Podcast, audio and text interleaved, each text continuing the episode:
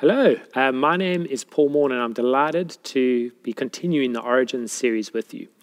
Uh, maybe as a way of getting to know me a bit better, if any of you have done a personality test, you know you get some insights into uh, how you're wired. And one of the tests I've done in my time is Strength Finders.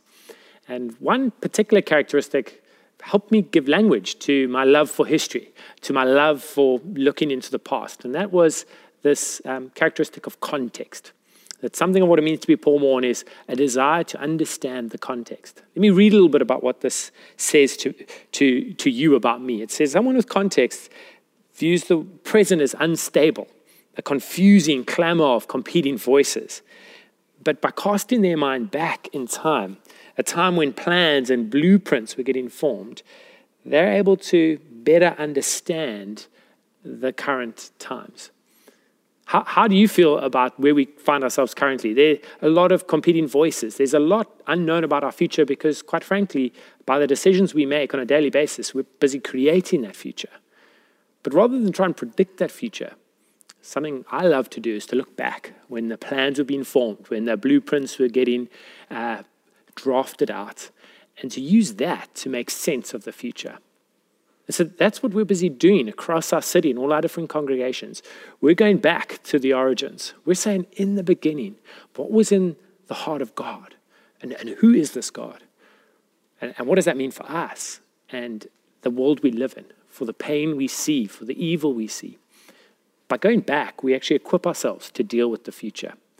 And so I'm continuing that journey with us today. And, and as you can po- possibly pick up, given my strengths profile, uh, of context. That's something I'm delighted to do because I do think it's going to help us tremendously.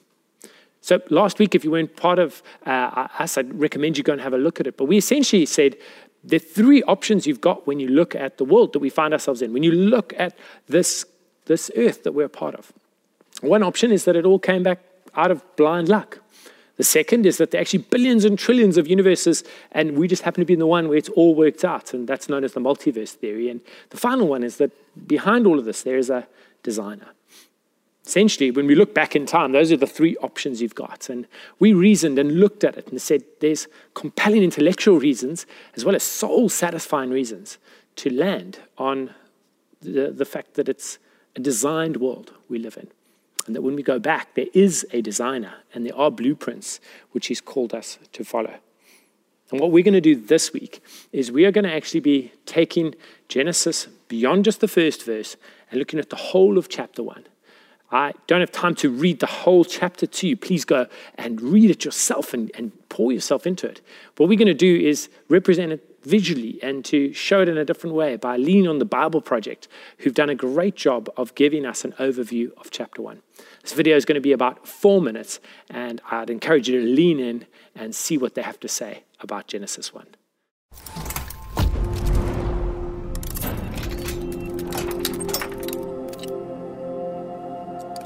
First book in the Bible is called Genesis. And we're going to look closely at the first page of the book of Genesis. It's a carefully crafted narrative about God creating and ordering the whole cosmos. Okay, let's check it out. Now, the opening line of the whole Bible is In the beginning, God created the skies and the land. Now, your Bible translation might say the heavens and the earth. In biblical Hebrew, the word for heaven refers simply to the sky above. And the word for earth does not mean globe, but rather the land. The ground below us. Right. This line is summarizing what's going to happen in the following narrative, which starts in the next line. And it reads Now the land was wild and waste. This phrase rhymes in Hebrew. The land was tohu vavohu, which means unordered and uninhabited. This is the ancient way of talking about the pre creation state what we might call nothingness. For the biblical authors, non existence means having no purpose and no order. And the next line uses another image to say the same thing. And darkness was on the face of the deep abyss. What's the deep abyss? Yeah, it's a dark, chaotic ocean. It's another common way the ancients described the non reality that preceded creation. Now, here's where things start to get interesting because in the midst of those dark waters, God is present. And the Spirit of God was hovering over the face of the waters. The Hebrew word for God's Spirit is ruach, which can refer to wind or breath or God's invisible presence. So you can't see it, but God is present in the darkness, ready to bring order so that life can flourish. Yes, and this ordering happens in a series of six days. Each day begins with the phrase, and God said, and then ends with the phrase, and there was evening and morning. Yeah, every day addresses those problems introduced in verse 2 that there's no order and no inhabitants. So, on days 1 through 3, God splits apart that unordered darkness into three ordered realms. Then, on days 4 through 6, God fills the uninhabited wasteland with creatures. Interesting. Let's see how that works. Okay, so the first realm of order begins with light on day 1. Ah, yes. Let there be light. This is God's own glorious light that fills and contains the darkness as He separates day from night. God's establishing the order of time. Okay, and then on day two, let there be a vault between the waters to separate water from water. What's the vault? In the ancient culture of the biblical authors, the sky was perceived as a solid dome that holds back waters. God's depicted here as splitting the chaos waters in half, above and below, which creates the realms of the sky and the seas.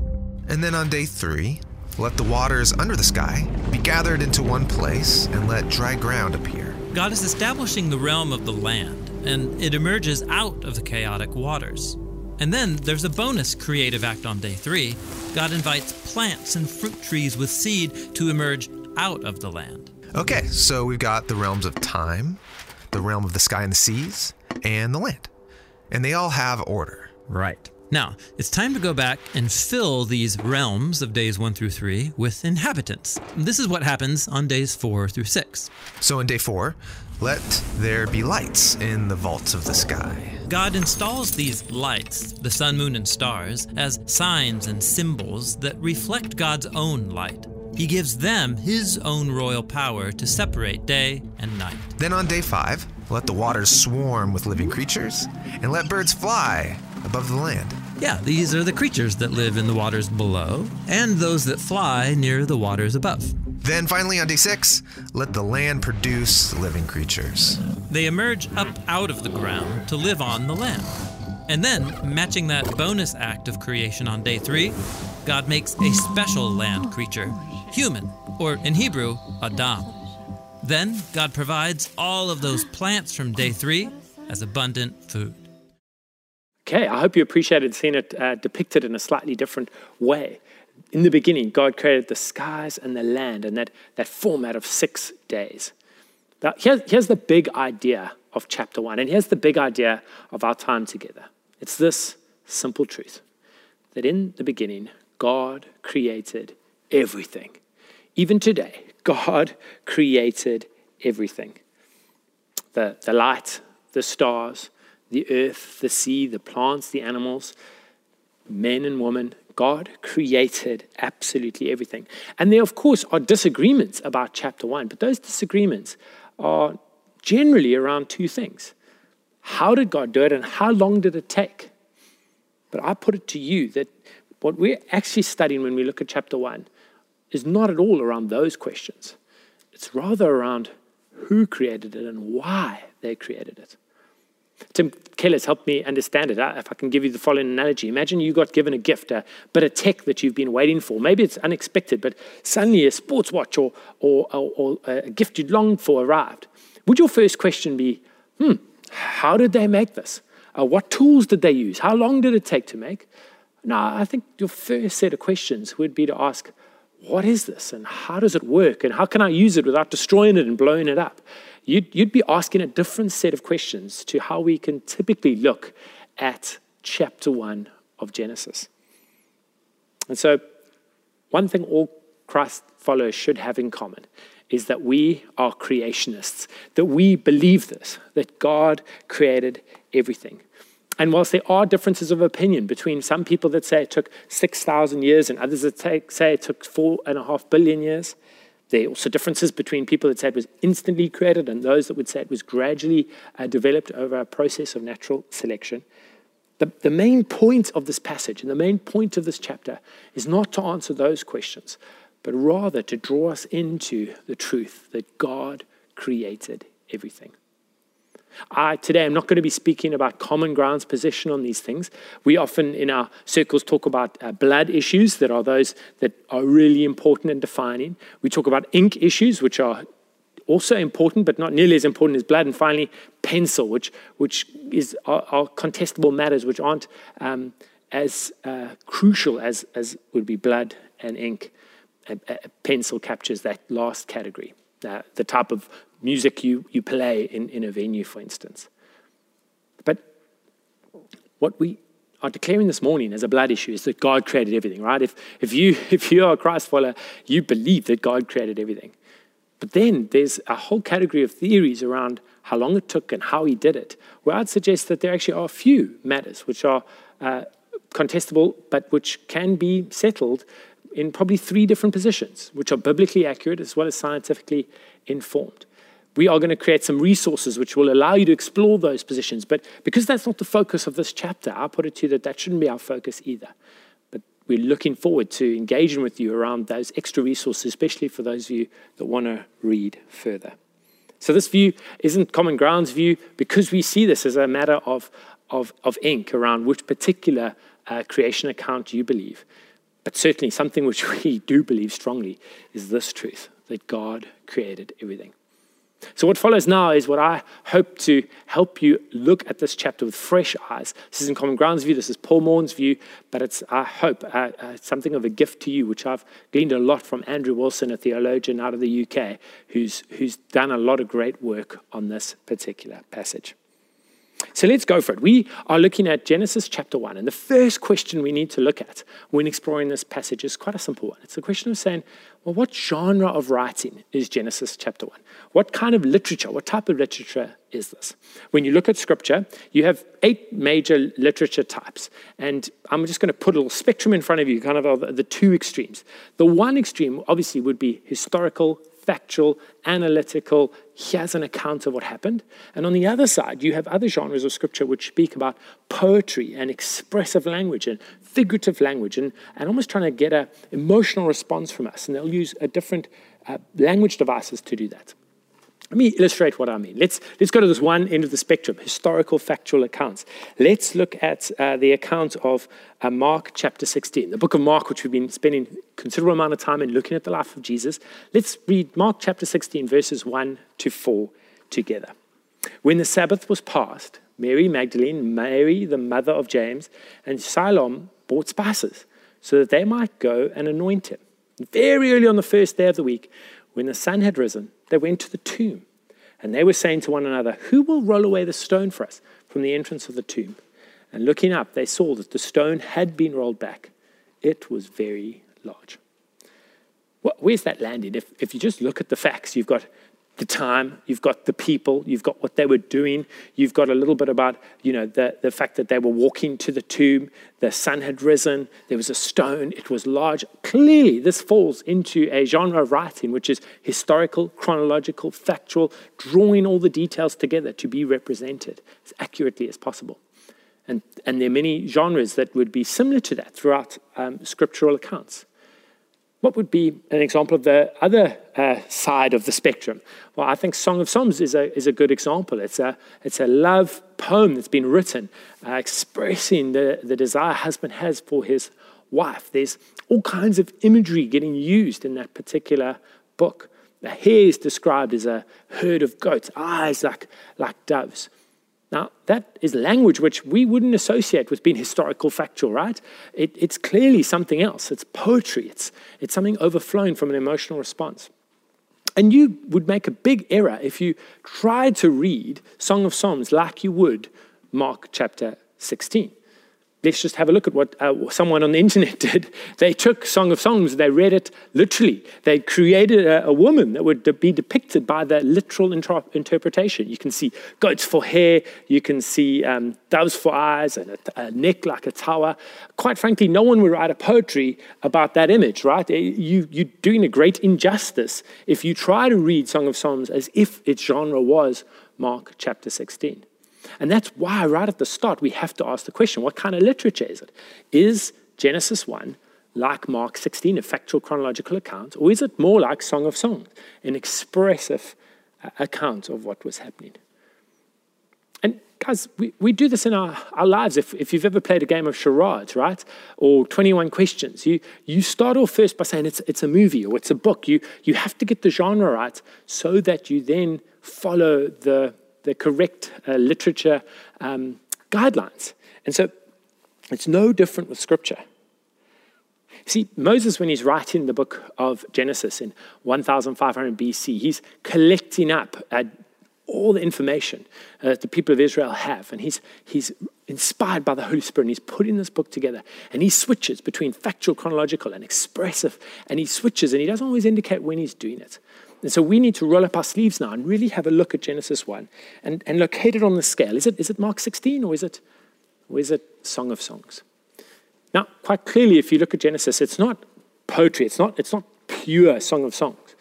There's reasons that I'd suggest that's the case, but one of them Andrew Wilson provides is that Hebrew poetry typically has rhyming uh, lines that follow each other, that reinforce each other. And you don't see that in Genesis. You don't see the same idea repeated and uh, closely together. So it's not pure Song of Songs. But yet neither is it um, Mark 16, right? It's not a, a, chronological factual account. And let me express to you why I think that's the case. It's, it's not on either extreme, it's, but I'd suggest it's probably closer to Song of Songs. Let's, let's look at why I would land there. The first clue. The first clue is this phrase These are the generations of. It's a phrase that repeats 10 times in the book of Genesis as Moses is writing this book. It appears for the first time in Genesis 2, verse 4, and it speaks about the generations that come, whether it's of Adam and, and Shem and, and, and others as it goes. It really does seem to form the, the shape of this book. Large chunks of it are, are chronological and meant to give us an understanding of the origin of, of people and, and, and how we got here. But yet you'll notice that chapter one doesn't contain that phrase. It's almost as if it's an introduction, it's an overture which would be played before a concert to kind of give you the main themes, but not to, not to give you uh, the same uh, genre as, as what's to follow.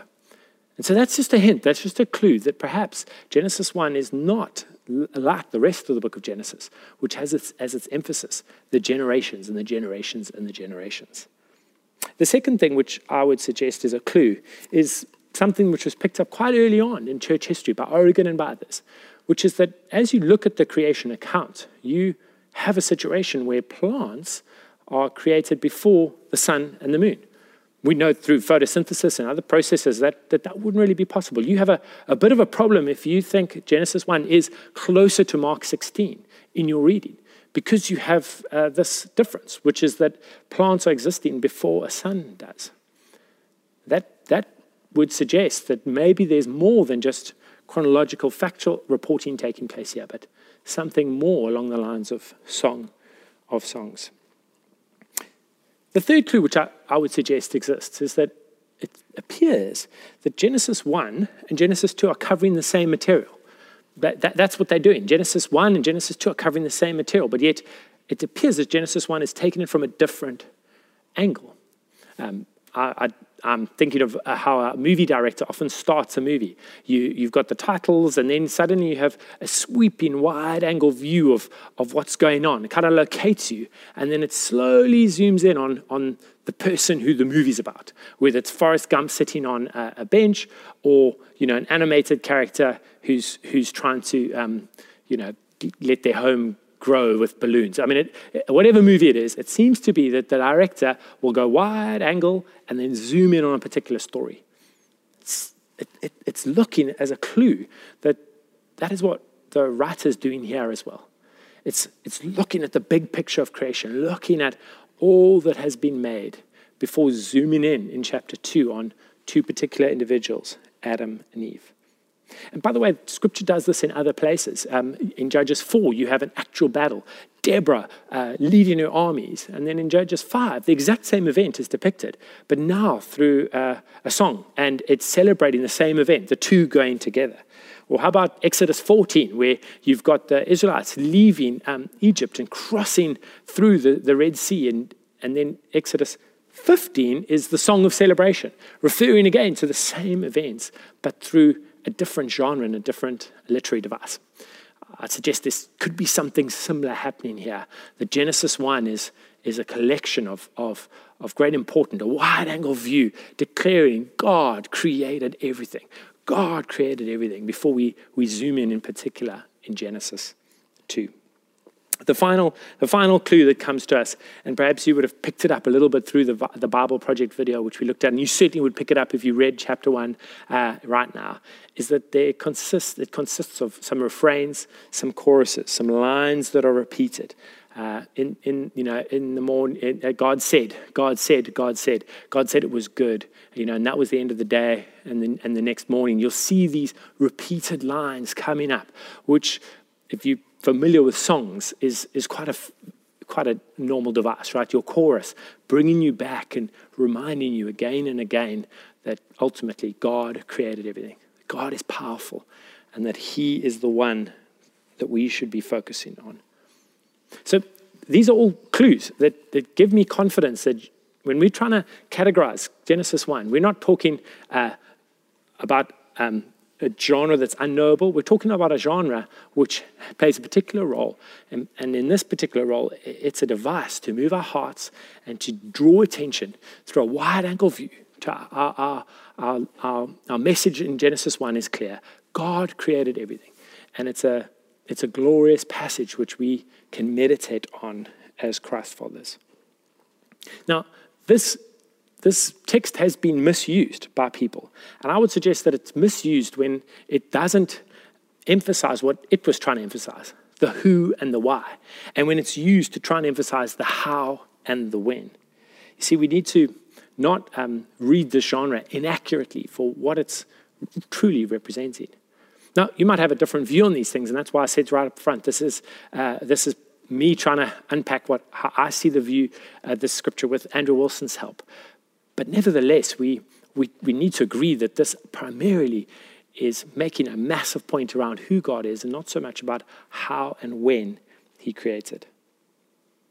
I, believe it's important that we don't put uh, science and, and Scripture against one another. Scripture is primary. Scripture is God's revelation to us. But when Scripture doesn't speak about particular things, we get to, we get to open up our atlases. We get to open up um, fascinating disciplines that God has created that we can then study His creation. These two things don't compete against each other, but they're, they're complementary. Uh, let me uh, maybe give an illustration that might help. We, we had the privilege um, late last year of marrying uh, Steph and Aubrey in our congregation. Fantastic couple. And they stood in front of me, and at the end of the ceremony said, You know, husband can kiss your wife. And there are two ways you can describe what happened. The one way would describe, man, they, they were united in marriage and they celebrated each other. They love each other so much. They embraced and they had a, had a kiss. What a moment, you know. That's one way to interpret it. It was Steph, it was Aubrey, and they did it because they'd just um, said their vows to each other and they'd entered into the covenant of marriage. A scientific explanation of that exact same uh, event could have been, you know, two individuals uh, joined lips uh, over, over a distance of 30 centimeters. They then joined, um, you know, microbes and CO2 was transferred. I mean, you could get into all the scientific detail. Uh, is one right and one wrong? No, they, they're both right. Does one um, take out the other one? No. They're just asking fundamentally different questions. The who and the why and the how and how long are not the same, but they come alongside each other and help each other. And so, why, why does God then kind of use a Genesis 1 before getting into the generations of Genesis, generations of, of Genesis 2? Why is it there? I would suggest the big reason it's there is because He's showing us that in His creation, He was, he was making. He was making the universe, He was making the skies, He was making the land. And then notice what He then does He fills the universe, He fills the skies, and He fills the lands. He's, he's, he's spending three days telling us how He's creating out of chaos order.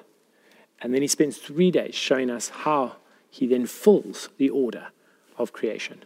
It's incredible as we start to understand the scripture that wasn't written to us, but is written for us.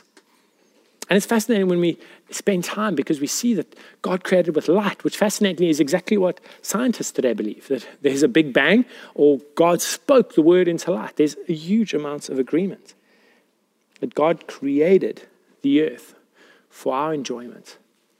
And perhaps you've been puzzled for a while, ever since I said, How, how did day four The sun arrive, but plants are, are, are there earlier. How, what's up with that?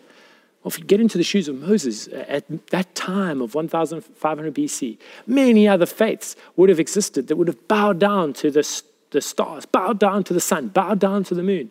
And Moses, in, in this portrayal of Genesis 1, is essentially saying, No, no, no, guys, you're missing the point.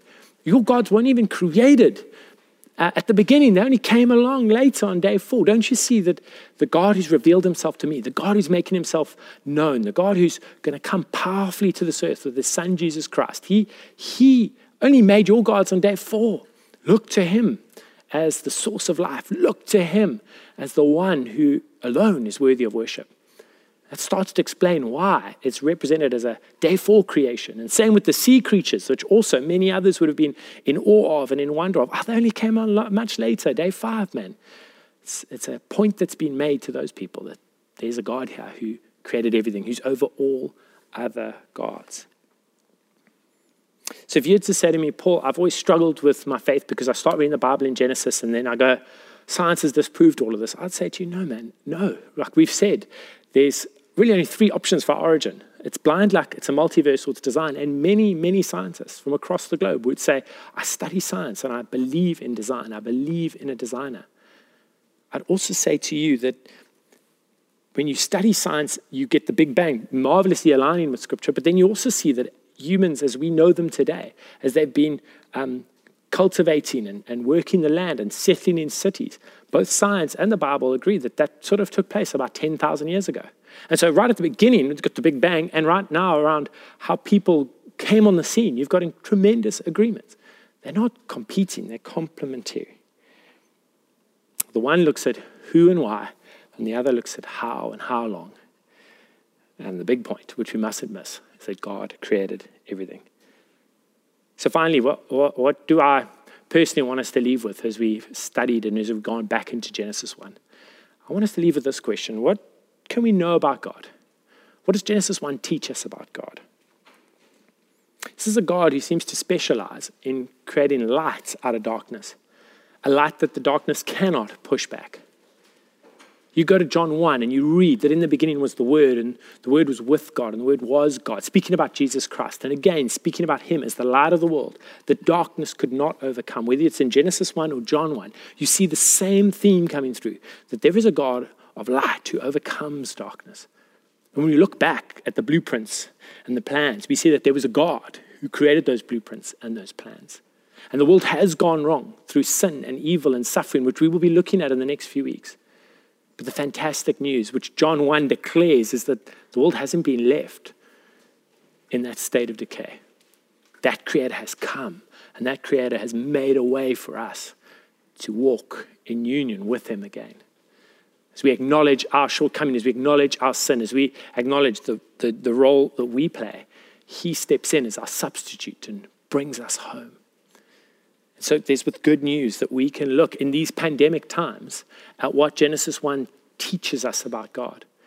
We can run to our Creator and not find ourselves lost in all the created things around us. Just a couple of things that I, I see when I read this passage, and I encourage you to look at it as well and read similar things. We see that this God is powerful.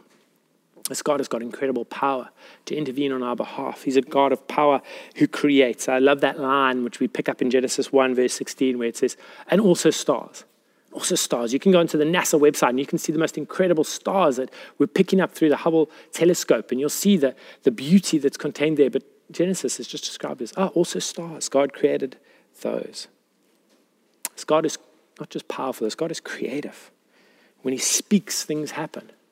One of the most delightful things I get to do every now and again with my kids is take them out into nature. And whether you're looking at the smallest things or the, the largest landscapes, you can speak about a God that made this all. My Father made this all, is kind of the line I say to the guys. Or perhaps we got lots of rain outside and we'll put on a DVD and we'll watch Planet Earth.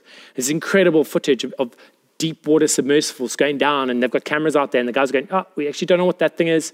Hey, we've never seen one of those before. We've, there's, there's creation that God's made, which we've never laid eyes on, but He's making. And they're declaring His goodness and putting His creativity on display. This is a God of authority. He's the author of life. He alone is the one who gets to say, It's good, it's good, it's very good.